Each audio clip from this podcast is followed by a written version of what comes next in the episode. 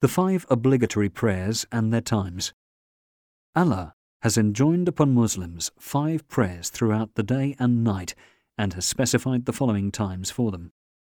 The dawn prayer, Salat al-Fajr. It consists of two units, Rakat, singular, Rakah. It begins at daybreak, the time of day when light first appears, and lasts until sunrise. The afternoon prayer, Salat al-Dhuhr.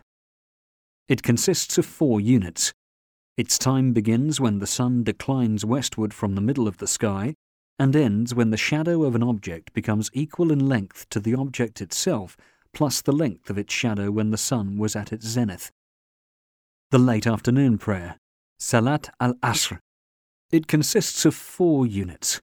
Its time begins after the time of Dhuhr ends and ends with the setting of the sun. Hence, if the shadow of an object becomes equal to the length of that object plus its length when the sun was at its zenith, then the time of Dhuhr ends and the Asr time begins. A Muslim must perform it before the sun loses some of its intensity and turns yellow. The sunset prayer, Salat al-Maghrib. It consists of three units.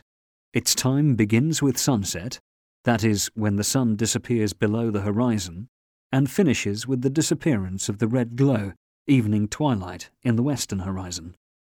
The late evening prayer, Salat al-Isha. It consists of four units.